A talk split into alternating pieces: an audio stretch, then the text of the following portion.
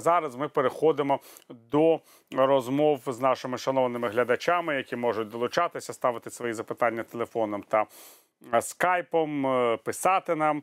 Вже є в нас перший е, слухач, глядач на зв'язку. Будь ласка, пане Михайло. Добрий вечір, Добрий вечір. Михайло Запоріжжя. У минулий четвер я ставив вам запитання про міністерство закордонних справ, де Кулеба Дмитро, ігноруючи міжнародну діяльність, створює раду експортерів та інвесторів для залучення інвестицій і не з Китаю, Японії чи Кореї Південної, а самої Африки. І ви заспокоїли мене і телеглядачів, що там Пристайко, віце-прем'єр з євроінтеграції в ЄС і в НАТО, і в Міністерстві закордонних справ буде все в порядку. І ось сьогодні Верховна Рада України, яка ввівши турборежим, стала злочинною структурою, цинічно викинула Пристайка з уряду. Скажіть, будь ласка, чи можете ви, набравшись мужності, заявити, що громадянин Зеленський вчинив такий же злочин, як і Янукович у 2014 році, е, після чого почався майдан, і паралельно здійснив державний переворот, узурпувавши всі гілки влади, ліквідувавши конституції, тобто на посаді президента зараз знаходиться державний злочинець. Дякую вам за відповідь. Ні, не можу. Тому що це не я голосував за е, слугу народу, а виборці. Це вони створили монобільшість. І вони дали таким чином президенту ті е, важелі влади, е, якими він зараз користується. І я перед парламентським вибором попереджую, говорив, що якщо е, люди е, будуть голосувати за партію президента так само, як вони будуть голосувати за президента, це призведе до управлінської катастрофи. Але українці завжди вважають інакше. Вони весь час сказали, що парламент не дає Зеленському можливості працювати, і треба такий парламент, що вдав же Зеленському е, можливість працювати. До того часу, поки ми будемо жити серед радянських людей, які будуть е, сподіватися на царя, батюшку, буде така ситуація. Це не проблема в Зеленському, це проблема у виборцях Зеленського і виборцях парламенту. І е, з точки зору конституційної процедури і обрання уряду відбувається так, як воно має відбуватися. Тому що є більшість, яка виконує е, обов'язки парламентської коаліції. І призначення відбувається. Звичайно, неформальний вплив президента не, не варто недооцінювати, він сам не приховує. Але говорити про державний переворот і про узурпацію влади е, з точки зору формальної, я поки що поостерігся на вашому місці. От і все. А чому чим пані Стефанішина, яка стала віце-прем'єром з європейської інтеграції, гірша за пана Пристайка, я теж не розумію. Ну, ну і що? І що? Ну, Пристайко, ну Стефанішина. Е, У нас ще дзвінок по скайпу, будь ласка. Тільки виключіть, будь ласка, телевізор. Звук. Доброго вечора, пане Віталію. Вітаю. Для початку я хочу нагадати, як Зеленський е, відгукувався про президентів, в тому числі про е, Ющенка, називав його сеньор Голодомор. Тому якщо якісь вирази в мене будуть, це продовження тієї ж політики, яка була у Зеленського. По-перше, коли Порошенко прислав сюди, закупив за свої кошти костюми, вони тихо мовчки пройшли. Зеленський же поїхав їх зустрічати. Це Що ви хочете в мене запитати? Скажіть мені, будь ласка. без відосиків він не може. Виявилося, що це були комерційний Я... рейс. Ми це Я скажіть, що ви хочете запитати? Е, Комерційний рейс, до якого президент ніякого відношення не має. Е, І тим не, менше він його зустрічав і дали. Ну, мене інше. Почекайте, Да. я, я виключу звук, то буде ехо йти. Луна. Виключіть і скажіть, що ви хочете в мене запитати. Що ви хочете запитати? Е, А є основне питання в мене інше буде. Зараз, е, коли ще наш президент президіониш було переговори з Росією по з приводу газових всіх домовленостей, і там був позов, який має е, реальну судову перспективу по 7 чи 9 мільярдах гривень. І представляла у нас зеркаль. Пані зеркаль дуже розумна і грамотна жінка. А у нас е, козел, ну це команда Зеленського, я так називаю. Козел чомусь став е, позбуватися представників грамотних. Видно, не вписується до цього Юрія е, Вітренко. Прибрали, його не змогли прибрати цю посаду анулірували. А тепер зеркаль чомусь пішла чи її винудили піти, чи вона сама не змогла в козел. Його запитайте у пані Зеркаль, чому вона співробітничала з командою Зеленського перед виборами і чому вона не співробітничає з ними зараз. Це не до мене питання. Це питання до неї. От і все. Давайте наступний дзвінок. Алло, Вітаю. Добрий вечір. Як мене чути? Чудово. Віталій, от я коли почув, що Зеленський десь там сказав, що він готовий стати на коліна перед Путіним, то я зразу зр- зрозумів, що це не президент перемоги, а це президент поразки і капітуляції. Слабак. І тому на виборах я в першому турі голосував за Гриценка, тому що в мене було застереження відносно Порошенка. А в другому турі я голосував за Порошенка. Але якби ці вибори були зараз, то я і в першому турі проголосував би за Порошенка. Тому що Порошенко, на відміну від Гриценка, після програшу на виборах не заховався у кущі, а залишився в активній політиці і захищає далі державні національні інтереси. От в зв'язку із цим у мене й буде запитання: чи варто голосувати за політиків, які як те ясне сонечко з'являються перед виборами і співають пісеньку Вибери мене, вибери мене. А після програшу зникають до слідуючих виборів. Чи все ж таки варто голосувати за системних політиків, таких як Порошенко? Як ви вважаєте? Я вважаю, що треба голосувати за людей, позиція яких відповідає вашим політичним поглядам. Щодо пана Гриценка, хочу нагадати вам, що він не тільки програв на президентських виборах, але його партія не прийшла до парламенту на парламентських виборах. Очевидно, що якщо пан Гриценко був би в Верховній Раді зараз, то він мав би більше можливостей для того, щоб оприлюднювати свою позицію. У нас не парламентська е, опозиція не користується особливою е, можливістю оприлюднювати свої погляди, немає державного фінансування. І це не питання в пана Гриценка. Це питання в тому, що це так виглядає з логічної точки зору. А за кого ви будете голосувати, я знову кажу: голосуйте за тих, чиї погляди, чиї позиції вам є близькими. Це найбільш правильна відповідь будь-якій е, політиці. Питання з Ютубу. Не можу зрозуміти безпечності і впевненості пана Зеленського. Що він буде нам розповідати, коли не буде реальних соцвиплат? Хто буде у цьому винен? Уряд. От що він вам буде розповідати, коли не буде соцвиплат. Пані Тетяна з Києва телефоном, будь ласка. Добрий вечір, пане Віталію. Е, От я дивлюся останні е, телебачення. У мене таке дежавю, ніби я всередині е, радянських періодів, е, ну після воєнних, звичайно, що все повторюється. Організація совнархозів, реорганізація совнархозів, е, вирубання е, знищення присадибних е, господарств, знов їх підйом, е, знищення е, садків, е, садів, які потім знов давайте розвиток, розвиток, бо нема чого їсти, хай, хай хоча б на цих шести сотках щось вирощують.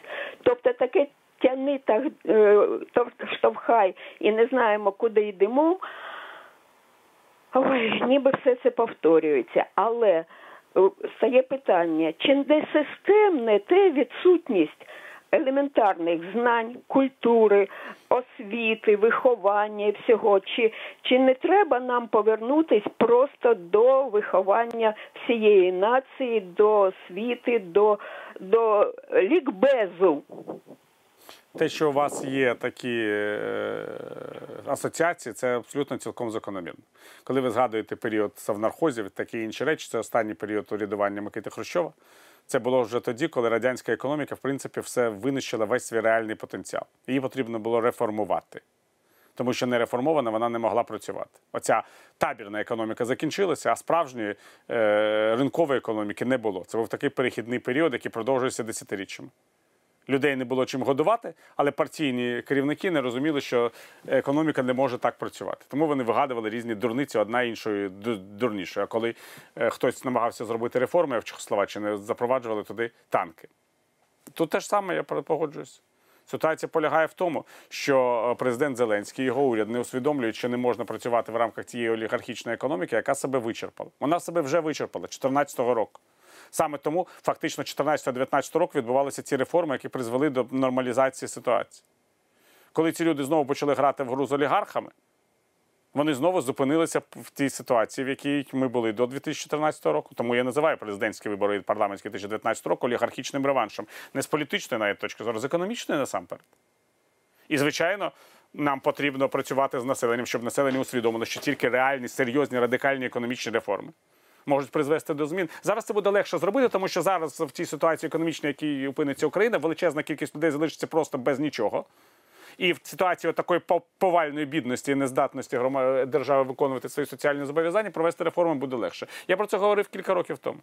Що прийде популіст, який все розвалить, і вже на цьому згарищі, коли у людей в принципі нічого не залишиться, буде набагато легше розформувати економіку і позбутися олігархії. Ми до цього наближаємося.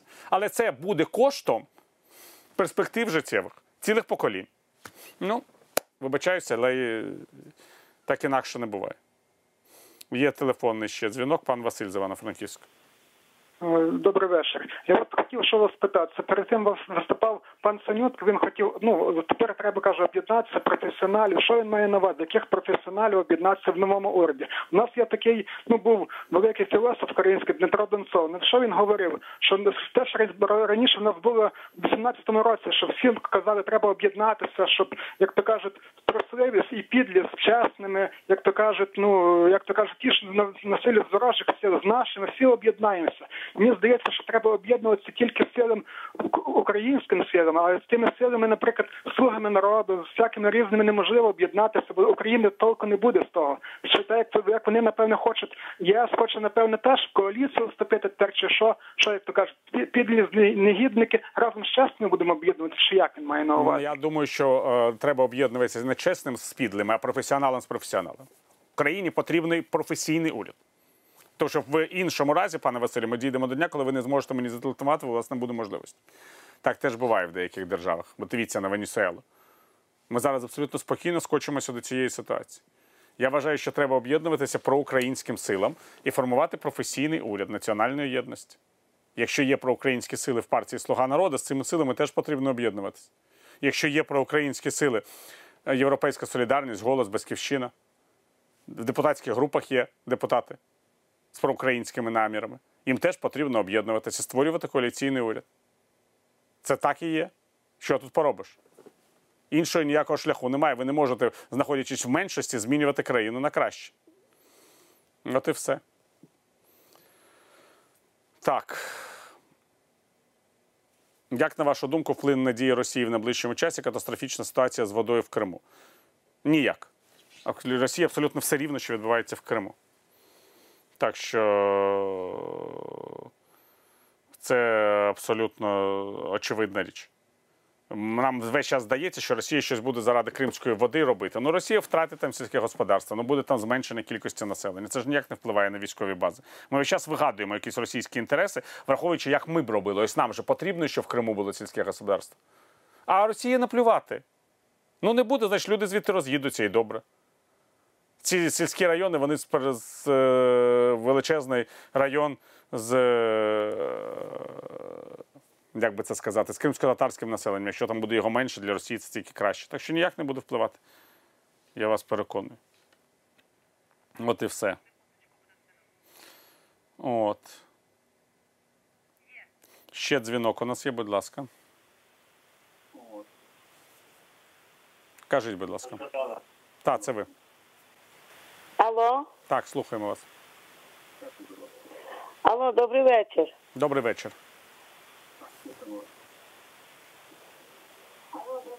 Кажіть, я вже вас почув. Ви Пан сказали. Віталію, скажіть, будь ласка, до вас таке питання. Може, я не.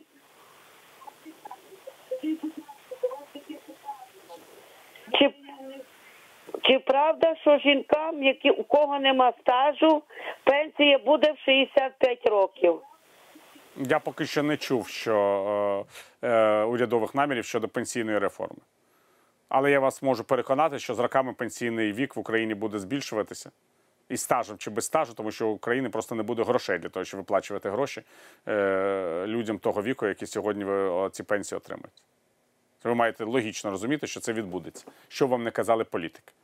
Зараз ніяких таких змін не буде, але я вас просто можу переконати, що вони рано чи пізно відбудуться. Через 5, через 3, через 10 років, але підвищення пенсійного віку в Україні не уникненне. Не знаю навіть, чому ви в цьому сумніваєтесь.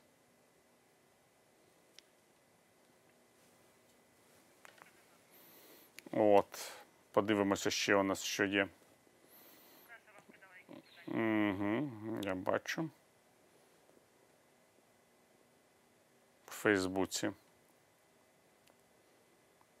Коли українці нарешті зрозуміють, що програма дій сьогоднішньої вертикалі влади написана в кремлівських кабінетах. Вона не написана в кремлівських кабінетах, шановний е, глядач. Я вас переконую, що в кремлівських кабінетах, навіть коли мова йде про дезорганізацію якоїсь країни, пишуть професійніші. Е, тексти. Тут нічого не можна навіть з цієї точки зору змінити. О, в мене було чудове питання для е, власного марнославства. У світі було багато президентів, які змінювалися, але дійсно шанованих, чесних, поважаємих людьми було не так і багато. Я дуже шанував Вацлава Гавела. Він також, як ви був журналістом, не має бажання у вас бути нашим Вацлавом. Вацлав Гавел був драматургом взагалі насамперед. У мене такого таланту немає. Але я вам хочу сказати таку цікаву річ. У Чехії було три президенти. Один був обраний парламентом, це Вацлав Гавел, а два інших Ма- Клаус і Мілош Земан були обрані народом. І Вацлав Клаус і Мілош Земан відомі своїми симпатіями до Кремля, до Путіна. Це скандальні політики. А Вацлав Гавел це людина, яка є, я б сказав, таким політичним капіталом чеської нації. Тільки його не обирав народ, його обирали парламентарі. Так що, якщо, шановні друзі, ми дійдемо з вами до парламентських виборів президента і скасуємо це знущання над українським народом з вічним пошуком царя батюшки, звертайтеся, якщо ви будете жити в цивілізованій країні. Дзвінок у нас є, будь ласка. Будь ласка. Е. Пане Олександре, це ви, да? Угу. Доброго вечора, Віталію. У мене таке питання. Е, моя дружина працює медиком, ну, медсестрою. В Черкасах е, біля больних в реанімації коронавірусом. Зараз більше 20 днів е, по тестам, ну, я б так поняв, це китайські тести, які е, несправедливі. Е, Закриті медики сидять і не можуть по три дня зробити тести. Е, Мазок, який береться, ну самі розумієте, що буде через неділю з цього мазка. Але е, питання на то. Тут гаряча лінія МОЗ е, України, я цитую вам, е, працює понеділок до четвер, з 9 по 18, п'ятниця е, до е, 16.45, е, перерва там на обід з 13 до 14, крім е, вихідних та святкових. А остальні періоди коронавірус нас не відпочиває? Не думаєте ви, що це просто викачка грошей? Тому що на одного больного виділяється 15 тисяч гривень, а наших медиків, які рискують е, на даний момент, моя дружина рискують здоров'ям, годують просто вітамінками. Я вважаю, що це не викачка, що це не викачка грошей, це просто звичайний непрофесіоналізм. Ми про це говоримо весь час е, епідемії коронавірусу. До речі, коли ви розповідаєте про ці тести, це прекрасна ілюстрація того, чому на заході, в європейських країнах, не довіряють нашій статистиці. І от пройде 15 червня, скажімо, і почнуть відкриватися кордони країн Європейського Союзу. І для багатьох наших співвітчизників це може стати справжнім шоком, що ми можемо не потрапити до переліку країн, громадян яких допускають на території Європейського Союзу. Тому що не довіряють нашій статистиці. І що нам, скажімо, запропонують е, 14-денний карантин в країнах Європейського Союзу, а потім ще 14-денний карантин по поверненню з Європейського Союзу в Україну. І це для багатьох людей буде означати, що всі їхні мрії про відпустку, навіть там в прикордонних з е, Україною і навіть з тих, хто може цю відпустку провести, вони розсиплються. Тому що виявиться, що в українців одне уявлення про те, яка у них статистика коронавірусу, чи можна їх довіряти, чи можна довіряти власному Міністерству охорони здоров'я, всім цим тестам. А у цивілізованого світу зовсім інше уявлення. І це е, буде таким, я б сказав, протверезінням для багатьох. Це так може е, бути. Так що е, будемо е, реалістичними.